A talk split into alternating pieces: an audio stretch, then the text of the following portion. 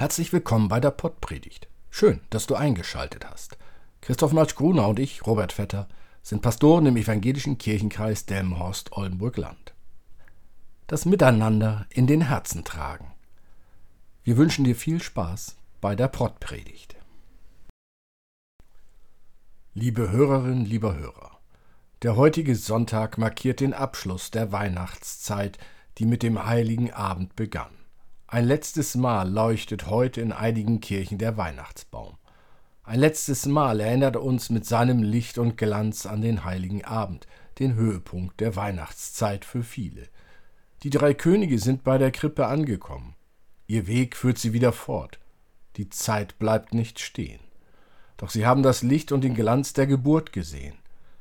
Die Weisen aus dem Morgenland können von sich sagen, dass Gott sein Licht hat aufleuchten lassen in ihren Herzen und sie zur Erkenntnis seiner Herrlichkeit geführt hat, der Herrlichkeit Gottes, wie sie aufgestrahlt ist in Jesus Christus. Genauso sagt es Paulus auch in seinem zweiten Brief an die Korinther. Denn Gott, der da sprach, Licht soll aus der Finsternis hervorleuchten, der hat einen hellen Schein in unsere Herzen gegeben, dass die Erleuchtung entstünde zur Erkenntnis der Herrlichkeit Gottes in dem Angesicht Jesu Christi. Wir aber haben diesen Schatz in irdenen Gefäßen, auf dass die überschwängliche Kraft von Gott sei und nicht von uns. Wir sind von allen Seiten bedrängt, aber wir ängstigen uns nicht. Uns ist bange, aber wir verzagen nicht. Wir leiden Verfolgung, aber wir werden nicht verlassen. Wir werden unterdrückt, aber wir kommen nicht um. Wir tragen alle Zeit das Sterben Jesu an unserem Leibe, auf dass auch das Leben Jesu an unserem Leibe offenbar werde. Paulus schreibt den Korinthern, dass er durch Gott das Licht im Herzen hat und nichts anderes verkündigt als die gute Nachricht, die frohe Botschaft, nämlich Jesus Christus. Wie sieht es nun bei dir und mir aus? Hat Gott sein Licht aufleuchten lassen in unseren Herzen? Denken wir zurück an den heiligen Abend. Was hast du verspürt? Ist dir warm ums Herz geworden? Fühltest du Frieden und Freude? Ist dir ein Licht aufgegangen? Bei mir ist es so, dass mit dem heiligen Abend in mir etwas angerührt wird. Ein Gefühl breitet sich aus. Milde legt sich in mein Tun. Irgendwas passiert an Weihnachten. Die Kerzen scheinen anders als im Sommer beim Grillfest. Es leuchtet etwas auf in meinem Herzen. Es ist nichts, was ich festhalten kann. Nur wenig später, ein, zwei Tage später, beginnt dieses Gefühl zu verschwinden. Es verflüchtigt sich, ja, es verlöscht wieder. Und diese Welt beginnt sich breit zu machen. Diese Welt, in der jeder und jede von vielen Seiten bedrängt wird, wie Paulus es sagt. Doch Paulus spricht Mut zu. Du bist nicht allein. Du wirst nicht verlassen. Denn in dir, der du ja ein irdenes Gefäß aus Lehm bist, trägst du einen Schatz, das Sterben Jesu Christi. Das Sterben Jesu Christi klingt so gar nicht nach Weihnachten. Doch Weihnachten ohne das Sterben Jesu Christi? Weihnachten, der Anfang ohne Karfreitag und Ostern? Völlig sinnlos. Und andersherum ist es genauso sinnlos. Karfreitag und Ostern ohne Krippe. Die Krippe ist so wichtig. Sie ist das Zeichen, dass Gott Mensch geworden ist. Gott schwebt nicht über den Dingen, über der Welt. Nein, er ist heruntergekommen und schaut sich nicht nur an, wie wir leben, nein, er lebt wie wir. Er kommt in unsere Welt. Nach der Geburt ist er genauso schrumpelig und rot wie alle Säuglinge. Später spielt er wie alle Kinder. Er büxt seinen Eltern aus und treibt sich allein in Jerusalem herum.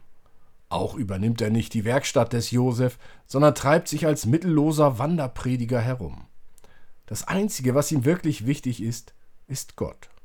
Schon der Zwölfjährige schaut sich im Gotteshaus um, und als Erwachsener stellt er sich ganz in den Dienst Gottes und nimmt den Auftrag an, den nur er, Gottes Sohn, bewältigen kann.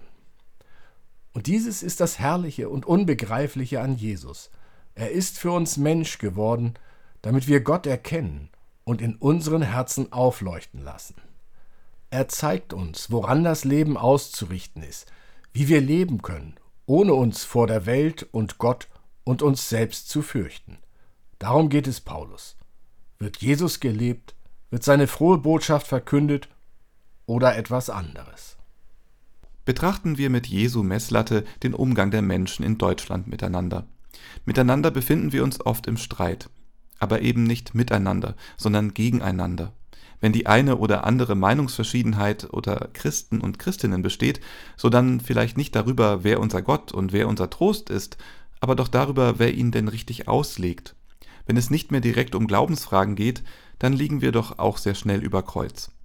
Denken wir nur an die Politik. Hier ist nun wieder eine Verbindung zur Krippe. Sie steht im Brennpunkt der politischen Ereignisse. Die Macht streckt die Hand aus, um das Kind zu vernichten.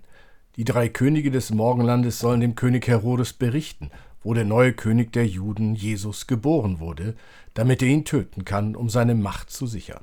Schon als Kind bedrohte Jesus die eingefahrenen Strukturen. Will Jesus etwa Herodes töten? Nein, Jesus wird in seinem Leben nur aufzeigen, wie ungerechte Herrscher andere unterdrücken, wie die Macht andere tötet. Das hat nicht nur damals revolutionäre, umwälzende Kraft gehabt. Wenn wir heute den letzten Tag unseres Weihnachtsfestes feiern und auf die Krippe schauen, so sollte das Jesuskind uns anspornen, darüber nachzudenken, wo heute durch uns Unterdrückung stattfindet.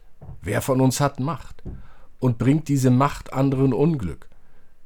Ich will nun nicht die ganze Weltpolitik betrachten, doch der Krieg in Israel würde möglicherweise ein Ende finden können, wenn nicht ganze Völker die Hoffnung auf ein Stück Frieden verloren hätten. Schauen wir in unser Land. Auch hier gibt es Macht auf der einen und Ohnmacht auf der anderen Seite. Die Bauern zum Beispiel fühlen sich ohnmächtig. Dann die Menschen in Delmenhorst und Stur, die außen vor stehen, die nicht dazugehören. Einzelne Personen, denen nicht über den Weg getraut wird deren Leben oder Lebensstil missbilligt oder abgelehnt wird. Dafür mag es viele Gründe geben. Sie sind neu zugezogen, sie wollen sich nicht an die ungeschriebenen Regeln halten, oder der eine oder die andere hat sich möglicherweise etwas zu Schulden kommen lassen, wird mit schiefen Blicken betrachtet, von allen gemieden. Hier sind wir gefordert, hier müssen wir unsere Herzen immer wieder prüfen, denn hier üben wir, die wir uns gegenseitig kennen und anerkennen, Macht aus. Macht, die andere aus unseren Gemeinden bedrohen kann. Macht, die ausgrenzt und einsam macht. Gott lässt sein Licht mit der Krippe aufleuchten. Wir spüren es jedes Jahr wieder. Wir glauben an Jesus.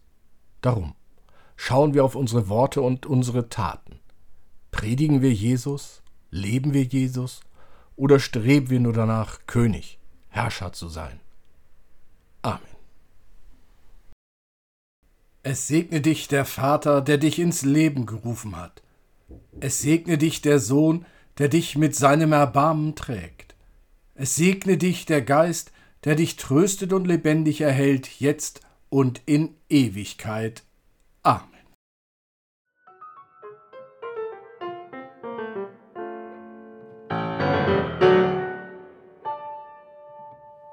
Dieser Podcast ist ein Angebot des evangelisch-lutherischen Kirchenkreises Delmenhorst-Oldenburg-Land